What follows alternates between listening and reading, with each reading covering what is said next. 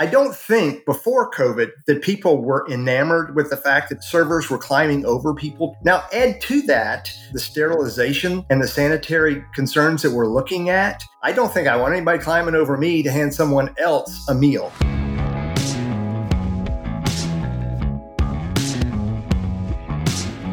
This is the Box Office Podcast. I'm Russ Fisher, the editorial director of the Box Office Studios, which provides editorial content for movie theaters. I'm joined as always by my wonderful co host, Daniel Loria, the editorial director of Box Office Pro. And uh, this week we also are joined once again by Rebecca Pahle, the deputy editor of Box Office Pro. Hey, guys. Hey, Ross. Hey there. So, this week we've got a special guest joining us on the podcast, uh, someone that Rebecca and I have known for many years. Uh, we've interviewed him several times for our stories. Uh, it's Larry Etter, the senior vice president uh, over at Malco Theaters, which is a circuit that operates over 350 screens in more than 35 locations here in the US. They're actually the eighth largest exhibition circuit in the country. Larry is also a board member and director of education at the National Association of Concessionaires. So he's used to sort of delivering uh, master classes all over the world on concessions and F&B strategy. And it's really a big factor of the movie going experience, the, the concession side of things. And we decided to bring him on the podcast this week and pick his brain on how the concessions business is going to change post COVID 19 for movie theaters. Hi, Larry. I'm Russ Fisher. Nice to meet you. Good to have you on. Well, thank you for inviting me, Russ. Yeah, it's great to have you here. So let's begin with pricing. Everybody has a conception of the role that concessions play in making a cinema economically viable. But I don't think that a lot of people know the specifics, and it's maybe different for different operators in different sectors.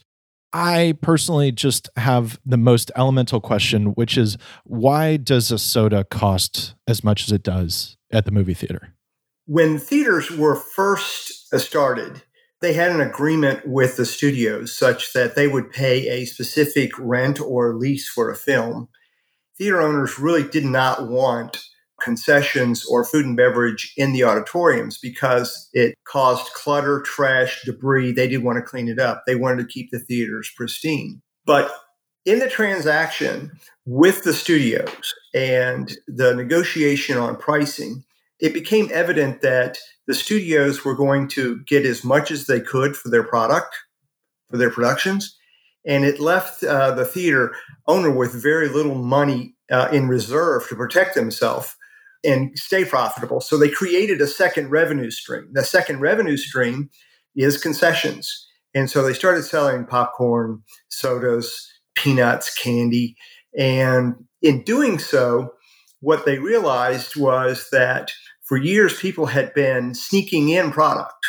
We call it smuggling because they weren't selling anything. So now the theater owner was, in effect, competing with an environment that they'd already created and that was allowing people to smuggle snacks into the theater.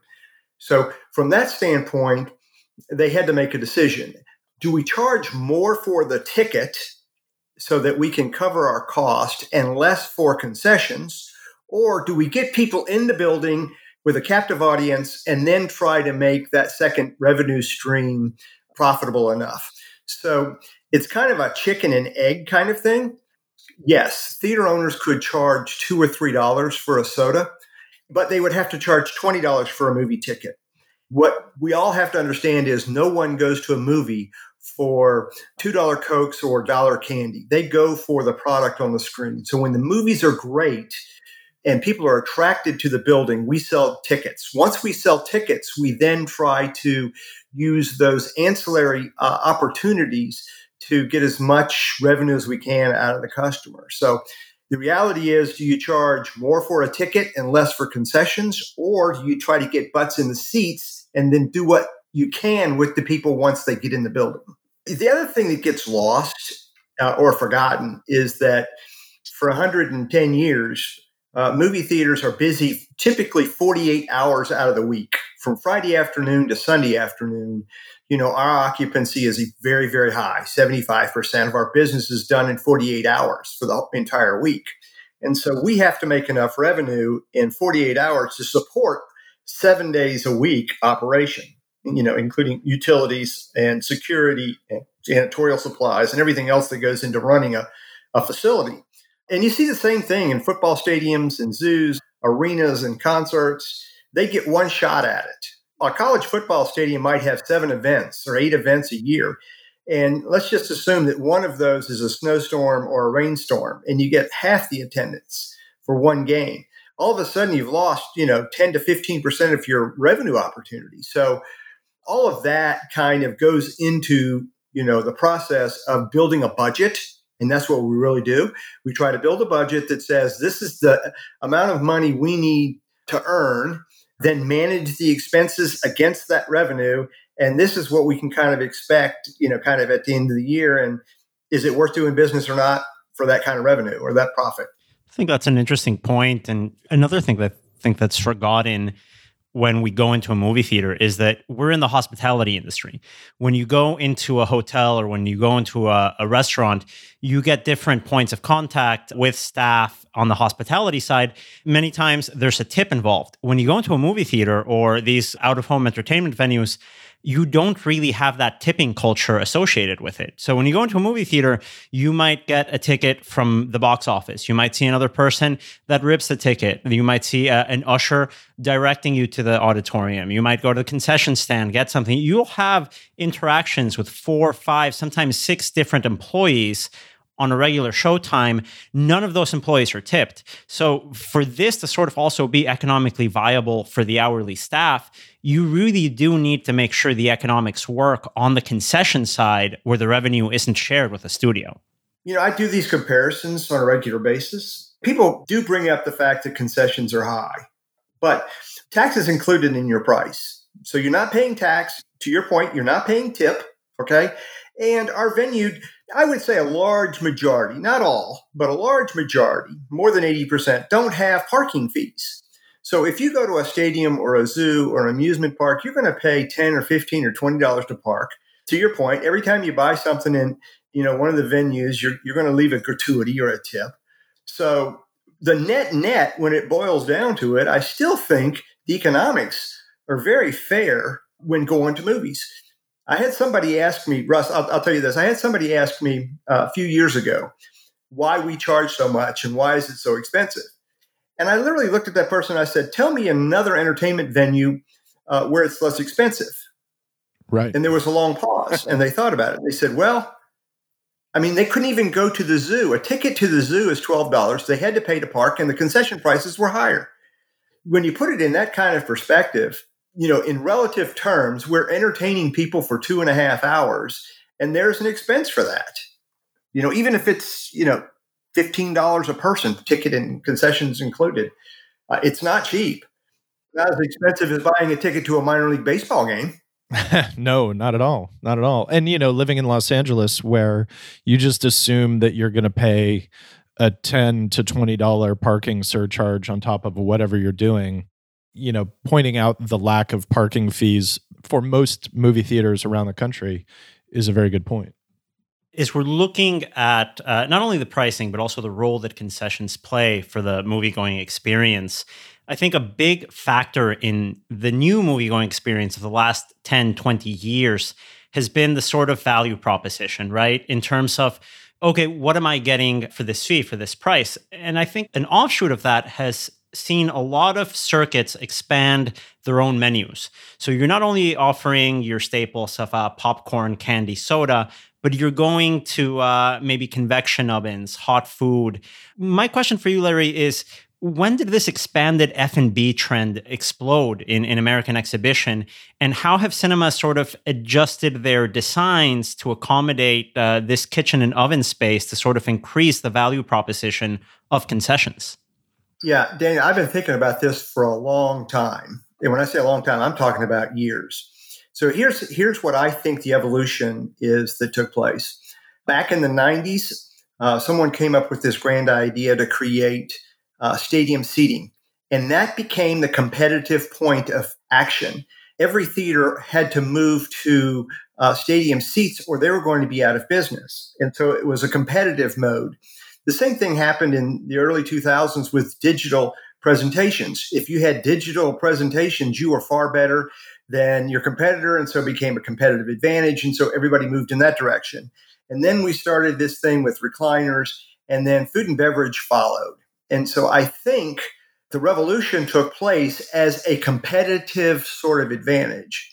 But I, I would like to define it a little bit differently. What we have to do is we have to understand our customer and what does our customer want to buy? Okay. And I think what the customer ultimately wants to buy is uniqueness or I'll say slash innovation. On the F&B side, they want something that's somewhat entertaining. They want it to fit the entertainment experience that they're in. I think that they want to buy something that has a high quality of ingredients. They're looking for something that has substantial quality. And then they're looking for something that has, uh, I'll call it speed of service because of the entertainment. Again, I, I, go back to the fact that they're not there for the food and beverage, they're there for the movie, they're there for that two and a half hour experience on the screen. When you start to think about why people expanded menus, the first crew, the first group, whoever the first person was, they were thinking of how can I make my cinema more unique than anyone else. And so I'm going to offer a heavier menu. I'm going to offer more options. This is going to be unique. It's going to be innovative. And I think that was the process. The challenge then becomes how do you keep it entertaining? How do you keep the quality as high as you possibly can? And how do you keep the speed of service up? You know, we've seen some individuals, some corporate entities, some circuits meet some of those challenges, and then we've seen others that have not. And it's it's when we enter this new realm of expanded menus, we're now not only competing with ourselves, but we're competing with every restaurant or F&B operation in that locale, in that community. Because if you're not as good as those other locations and you don't meet the customer's expectations, then at that particular point, they start to question themselves, well, you know, why do I want to go there and pay, you know, $15 for a burger when I can get a meal and then we can go in?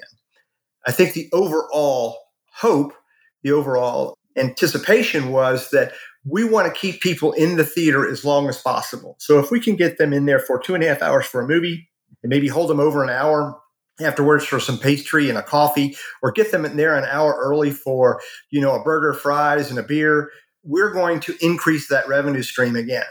And there are challenges that go with that that don't pertain to your question, but your question really relates to how did we get to the point where we started these expanded menus? And I, I think it was a competitive advantage and really trying to find a unique, innovative kind of way to make our theaters stand out. I'm real spoiled now. I getting to have a glass of wine or a cocktail with a movie. I don't I don't I don't want to go back. well, real, real, tied in with with the issue of expanded F and B menus, of course, um, is the dine-in cinema concept, which has just grown like crazy over over the past decade. Particularly, I mean, it, it started in Texas, which which now in the United States is where theaters are starting to open back up again. You know, like you said, you want to keep people in the theater as long as you can. So with dine-in, you have the benefit of the theater and the benefit of the restaurant together. Now, I mean, you have the safety concerns of the movie theater combined with the safety concerns of the restaurant. How do you think this this period of COVID is is going to affect dine-in? Is has it reached a saturation point? Is it going to continue expanding? How are they going to have to change how they operate? That's a great question, by the way. And I think there were issues prior to COVID that started to emerge. I do think that there is something sanctimonious about being in that auditorium with the lights down, watching the movie, sipping on a soda, snacking on popcorn or candy. That's a different kind of culinary kind of experience. I use the word culinary because I'm going into uh, dine in now is adding, you know, heavier items such as steaks and salads and and uh, sundaes and martinis. I don't think before COVID that people were enamored with the fact that pe- uh, servers were climbing over people trying to serve. I think that probably was going to see a diminished kind of offering. Plus, it's very expensive for us as operators. I think that was already on the decline. Now, add to that the sterilization and the sanitary concerns that we're looking at, I don't think I want anybody climbing over me to hand someone else a meal or food. And so I think we'll end up going back to keeping hand to mouth kind of foods. I do think that we'll end up with what I'll call pickup service or pager service. So you can order whatever you like, but you will come to a particular pickup point, pick it up on a tray, and have it brought to you. Or you take it back to your seat as opposed to having employees climbing all over folks. I do think that, you know, the transient piece of people moving constantly in and out of auditoriums is going to go away. You know, for multiple reasons that I've that I've already described. One of them is sanitation. You know, one of them is safety, uh, and the other is it's just a nuisance to try to watch a movie while people are climbing over each other trying to find a seat and eat and all of those kinds of things. Another component of of, uh, of F and B, and something that I've been interested in watching and, and wondering if you can speak to is, you know, it's it's not a good thing, but I don't think it's surprising or controversial to say that the movie theater industry is pretty high waste. I feel like in the last couple years, mostly in, in the art house theaters, uh, the smaller the smaller theaters, the smaller change, there's been more of a move to you know reusable utensils and you know you buy this special popcorn tub and you bring it in and get it refilled and you get a dollar off getting things a little more green and now I feel like we're seeing with safety concerns surrounding COVID, you know, no more reusable menus. You print them out and you throw them away, or you have a QR code menu, or single use utensils made of like plastic or bamboo. And that's, you know, across that, that's, that's, a, that's movie theater industry and other industries too. I mean, there are a ton of grocery stores that are actively discouraging people from bringing in reusable bags because it's not a sanitary do you think is this going to be a long-term thing or are we going to go towards seeing more single-use plastics or is this a short-term solution that that is so interesting that you brought that up because i've been thinking about that um, for the past seven days as a matter of fact because when we try to reopen we're thinking about those kind of things and i've written articles about moving from say plastic straws to corn silk straws or paper straws and guess what that now has moved to the bottom of the importance list. That's not quite as urgent as it was. And now here we are, we're placing safety, sanitation, and sterilization ahead of eco friendly kind of practices. I think that there are some eco friendly practices. For example, before COVID, we at Malco were moving more towards bamboo type of vessels to serve our uh, products in. So, for example, if we had, I'll call it hot house shrimp, uh, it went in a bamboo boat with lettuce as opposed to any paper, uh, wax paper, plastics. So I think we are moving in that direction, but the supply chain is not prepared for us to do that. So that's going to be the other issue. And then when it gets down to straws, for example, we had moved to corn silk straws, but they were unwrapped and they were in the straw dispenser, you know, and you push the little tab and the straw comes out. We're not going to do that anymore we're going back to plastic wrap straws because people want to know that that straw is sanitary. So, you know, you bring up a great point. Here we are. We moved for a couple of years getting to eco friendly, protecting the environment. And now it looks like the urgency is protecting ourselves first, and then the environment will follow. Are we looking at the restaurant industry now? Because I mean, I, I like going to Alamo Drafthouse and you get you get the popcorn in a gigantic metal bucket. Alamo's not open yet, but but possibly they're going to go towards you know not sharing metal buckets like that, going towards something disposable. But if you look at the restaurant industry, I mean, they're not they're not going to go towards you know single use everything indefinitely. That would cost way too much, right? Uh, yeah, I, I think that the restaurant industry has something and Alamo Drafthouse probably has it also. I'm sure they do. They have dishwashers that sanitize everything. The question is once it's sanitized and is put in a dish rack, how safe is it until you use it again? Is it going to be wrapped individually and then the wrapper taken off and then you can use a ceramic plate or, you know, silverware, those kinds of things?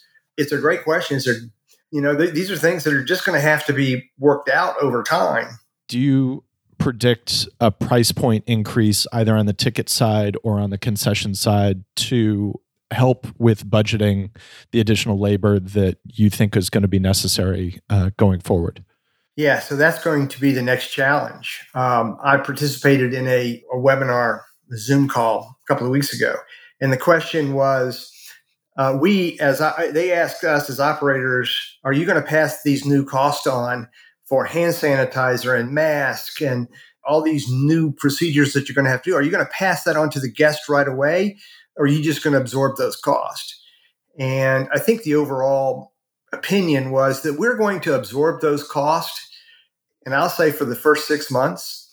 But I think at some point that's going to have to be passed on to the guest. And so you're going to see an increase in prices and ticketing. And there's going to have to become some revenue recovery for those expenses. The question then becomes what is that equilibrium? So, right now, we're already accused or mentioned as having prices that are way too high and they're overwhelming.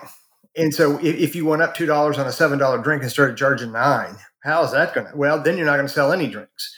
So there is some equilibrium that's going to have to fall into place. I think it will, but it's going to take time. So I think, you know, to your point, I think for the first three months, six months, you know, whether it be 90 days, 180 days, the operators will absorb those costs. But I think you're going to see a rise in ticket prices in, in November, and you'll see a rise, certainly a rise in concession prices. Can you manage or or balance customer reactions to that with uh, transparency and messaging, saying like, "Hey, yeah, the price is higher. This is why." Yeah, and I think that's the key. I, that's absolutely the key, and it's communication and it's clear transparency. Uh, I'll give you an example. In one of my seminars, I did I, at Malco. We did a test uh, three years ago. In April, we ran a promotion on Tuesdays that said, all you can eat popcorn for $4.75. Now, asking you as an audience, does that sound like a good deal? All you can eat popcorn for $4.75? Absolutely. Sounds like a good deal, right?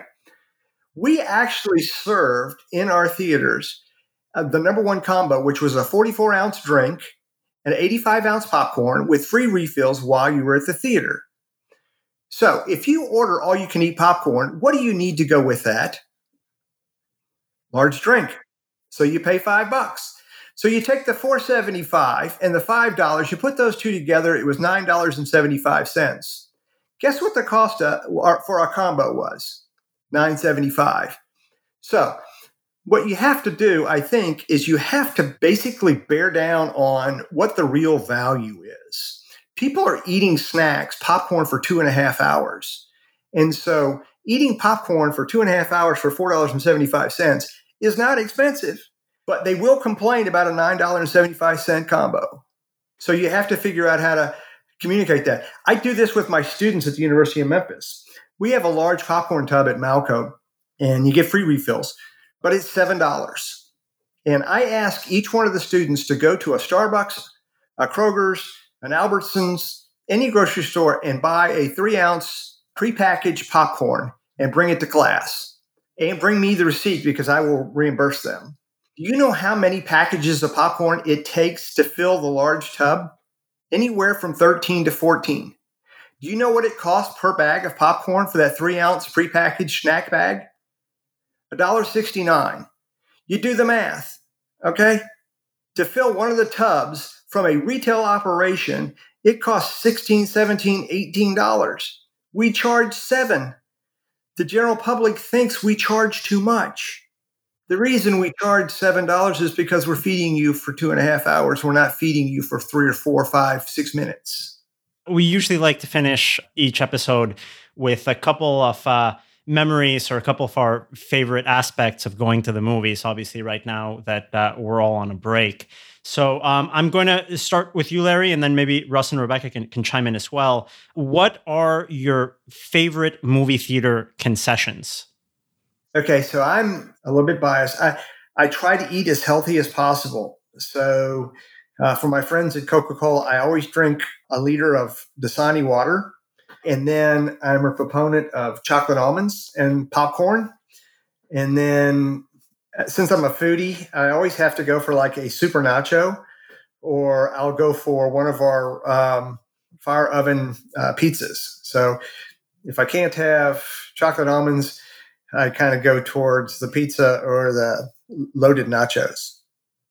For me, it's uh, you know, it, it, depends. It's honestly, as a child, my favorite thing was Junior Mints. I don't know why that became my thing, but every once in a while, uh, that's still the nostalgia choice for me. But beyond that, it's honestly, if I go to anywhere, any sort of dine in theater that has a pretzel, I love the Alamo Drafthouse pretzel. The South Lamar location in Austin still has my favorite, but like the newer LA theater has a good one that's always my choice. Uh, in part because it's quiet. You know, you can eat a pretzel. This that soft baked pretzel. Oh, that's crucial. You don't you don't want to crunch on something during uh, like a dialogue heavy scene. Exactly. So you're not interrupting yourself. You're not interrupting the people around you. Uh, so that's a, a, you know personally, I it's what I want to eat, but it has that side benefit as well. I'm a chips and queso person. It can be the the good, you know, the good high quality stuff, or the you know bright neon orange sludge. I don't even care. I'll eat it. But yeah, I do love everything about it except the trying to engineer how to eat a chip without it crunching. I haven't figured. So if someone figures out a crunchless chip for movie theaters, then I think that would be really good. That's gonna be that's gonna be I think the, the innovation of the century on on the concession side. We might have to bring Larry back on uh, when that happens.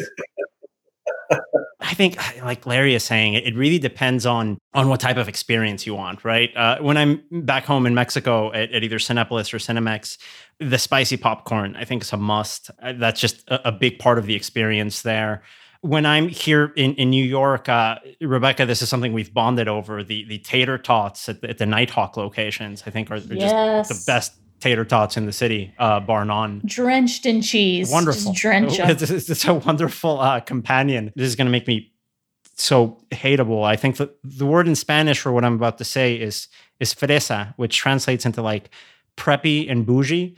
But uh, if you want a really different uh, movie going snacks experience, at an iPic, splurge for the bottle of champagne and get the truffle fries. And it's going to be a very expensive uh, spend at the concession stand, but a very sort of unique flavor combination uh, as you're going to the movies. Again, for a completely different way to experience a, a night out at the movies and a reflection of how the concession stand is really evolving beyond the staples of uh, popcorn, soda, and candy. do you dip the truffle fries into the champagne? I'm not that perverted. Let's let's let's take it one paycheck at a time. Not here. that brave. One, one paycheck at a time. Come on, I'm still a journalist. that was great. You know, it is interesting you brought the truffle fries up because at our powerhouse location, we started selling truffle fries, and it's become one of our number one items oh man, get get the get the sparkling wine and suggest it in the combo. It's it's really really good. Uh, you know, it's a sort of movie going snack that'll make you seem like the most uh, you know alienatable person on the planet when you say it out loud. But it's really good. I haven't had lunch yet. This part of the conversation's killing me. It's killing me.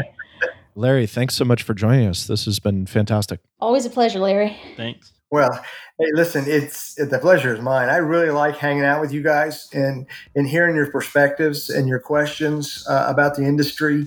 That was great. Uh, Rebecca, Daniel, thank you. It's great to talk to you guys again. Uh, glad that we can all do this uh, every week. Absolutely. Thank you. You guys stay safe. And everyone, thank you for listening. This is the Box Office Podcast. Uh, please subscribe to the show, rate us, and share us with your friends. You can find uh, the Box Office Podcast on virtually every podcast catcher of your choice. The Box Office Podcast is produced by Caitlin Kehoe and Bradley Dunham, and written and hosted by Daniel Loria and me, Russ Fisher, and this week with special guest Rebecca Pahle. Thanks for listening.